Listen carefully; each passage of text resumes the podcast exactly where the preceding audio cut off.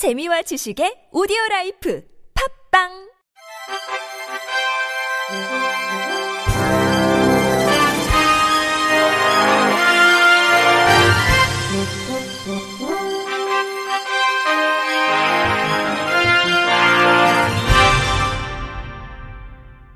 청취자 여러분 안녕하십니까? 2월 28일 수요일 KBIC 뉴스입니다. 전국 장애인 차별 철폐연대가 서울교통공사와 현장 책임자 및 대한민국을 대상으로 집회 방해 행위의 책임을 묻는 민사 국가배상 청구 소송에 나섭니다. 정장영은 어제 서울교통공사와 현장 책임자 및 대한민국의 정장년 집회방해 행위의 책임을 묻는 민사 국가배상 청구 소송 입장 발표 기자회견을 열었습니다. 전장년은 매일 오전 8시 해화역 승강장에서 선전전을 진행하고 있으나 서울교통공사 등으로부터 강제 퇴거가 발생하고 있습니다. 전장령에 따르면 서울교통공사는 철도시설 또는 차량에서 폭언 또는 고성방가 등 소란을 피우는 행위를 금지하며 이를 어길 경우 퇴거시킬 수 있다고 규정하고 있는 철도안전법을 통보하며 선전전에 참여하는 활동가들을 강제로 연행하고 있습니다. 이 조치에 따라 2023년 11월 20일부터 2024년 2월 6일까지 전장년 선전전에 참여한 활동가 총 17명이 현장에서 연행됐습니다. 이에 정장년을 비롯한 원고 26명은 서울교통공사와 현장 책임자 및 대한민국의 정장년 집회 방해 행위의 책임을 묻는 민사 국가배상 청구 소송을 제기했습니다.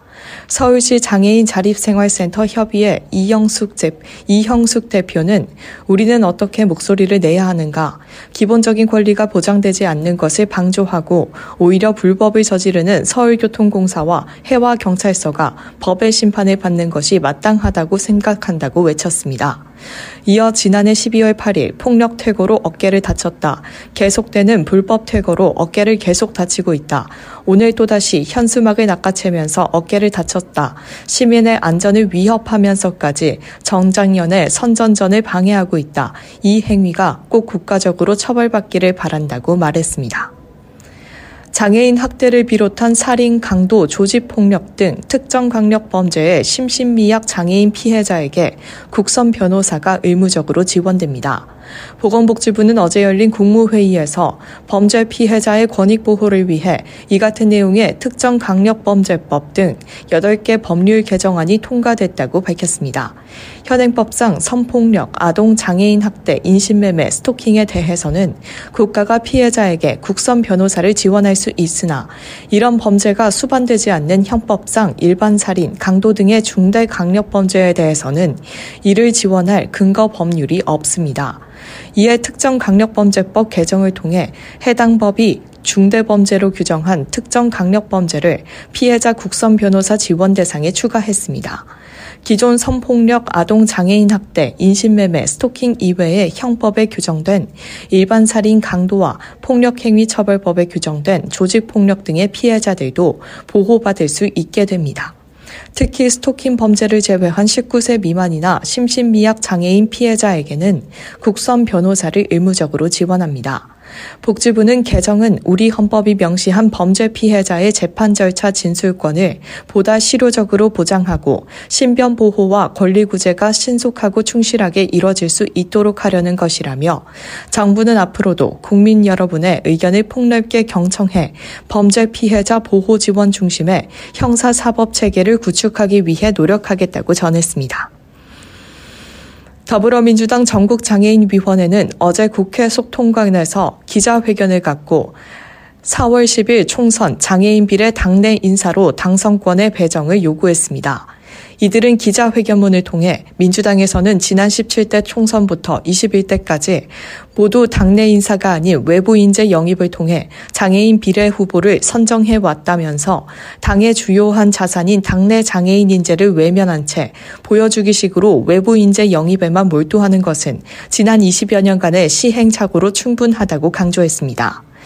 이어 최근 장애인위원회 일부 부위원장을, 부위원장을 비롯한 장애인 당원들의 탈당 사태는 당내 인사를 홀대해온 민주당의 전적인 책임으로 향후 무더기 탈당 사태를 막고 민주정당으로서의 면모를 제대로 갖추기 위해서는 이번 총선부터라도 민주당에서 훈련받고 조직하고 활동해온 장애인 당원을 발굴해 공천해야 한다고 덧붙였습니다.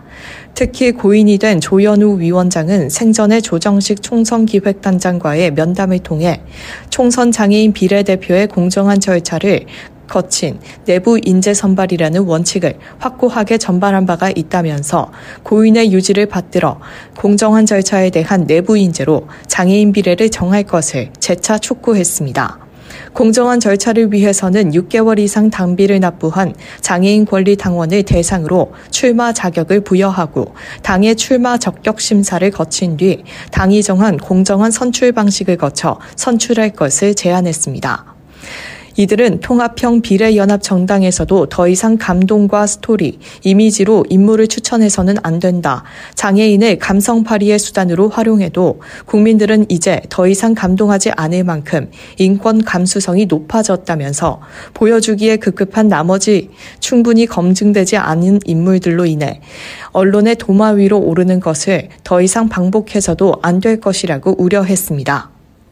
또 민주당에서 오랫동안 훈련된 검증된 인물들을 골라 국민 앞에 선보이는 것이야말로 민주적 정당인 민주당에 걸맞는 공천 방식이자 인재 선발 방식이라면서 민주당에서 전국의 장애인과 그 가족들의 이해와 요구를 대변할 수 있도록 장애인 비례대표를 반드시 당선권 안에 배정해야 한다고 요구했습니다. 이들은 마지막으로 장애인 비례대표가 단 한 명도 없었던 20대 국회에서의 무기력과 한숨을 더 이상 되풀이하는 우를 범하지 않기를 바란다는 마음이 간절하다면서 나아가 22대 국회에서는 반드시 준비되고 검증된 인사로 배치해 의회 진출과 동시에 다양성을 고려한 포용과 혁신의 의정 활동을 펼칠 수 있도록 적극 고려해야 할 것이라고 말했습니다. 2023 에르주름 동계 데플림픽 대회에 참가하는 대한민국 선수단이 어제 오후 9시 50분 인천국제공항 제1터미널에서 출영식을 갖고 결전지 튀르키의 에르주름으로 떠났습니다. 이날 출영식에는 대한장애인체육회 양충년 사무총장, 우수민 선수단장, 선수단 본진 및 가맹 경기단체 임직원 등 총 100여 명이 참석했습니다.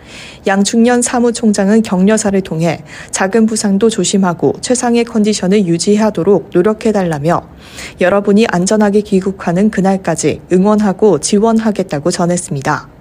우수민 선수 단장은 그동안 우리가 흘려온 땀과 노력만큼 원하는 성적을 낼 수 있으리라 기대한다면서 동계 데플림픽 최초로 메달을 딴 2019년 대회를 뛰어넘는 성적을 내기 위해 최선을 다하겠다고 출정의 뜻을 밝혔습니다. 한편 우리나라는 오는 3월 2일부터 12일까지 11일간 에르주름에서 열리는 2023 동계 데플림픽 대회 4개 종목 52명의 선수단을 파견합니다.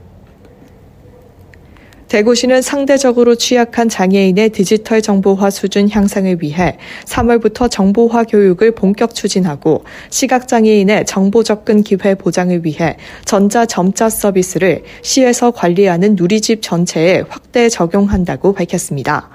최근 무인 키오스크를 도입한 점포들이 급증하고 전자 민원, 모바일 예약, 뱅킹 등 온라인 서비스가 일상화되면서 장애인 등 정보 취약계층의 불편함과 소외감이 가중돼 왔습니다. 이에 대구시는 3월부터 장애인 집합, 정보화 교육기관을 통해 한글 스마트폰 등 정보 활용 능력 향상 교육을 무료로 추진합니다. 교육은 장애인 및 직계가족이면 누구나 받을 수 있으며 2월 말부터 해당 교육기관에 전화 또는 방문 신청하면 됩니다. 아울러 대구시는 시각장애인의 정보 접근성 제고를 위해 작년 6월 광역자치단체 중 최초로 대표 누리집에 전자 점자 서비스를 도입한 데 이어 올해 시에서 관리하는 통합 누리집 전반에 전자 점자 서비스를 확대 구축했습니다. 김선조 대구시 행정부 시장은 전자점자 확대를 통해 정보 취약계층이 보다 쉽고 편하게 일상생활을 누릴 수 있도록 최선의 노력을 다하겠다고 말했습니다. 끝으로 날씨입니다. 내일은 전국이 대체로 흐린 가운데 충청권과 남부지방, 제주도에는 비 또는 눈이 오겠습니다.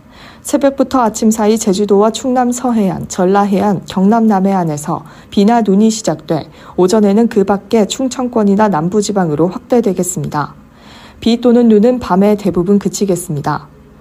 비 또는 눈이 오는 지역에는 가시거리가 짧아지고 도로가 매우 미끄럽겠습니다. 안전주의하셔야겠습니다. 내일 아침 최저 기온은 영하 1도에서 영상 6도로, 낮 최고 기온은 5도에서 9도로 평년과 비슷하겠습니다. 저기압이 통과한 후 북서쪽에서 찬 공기가 남하하겠습니다. 밤부터는 기온이 내려가겠습니다.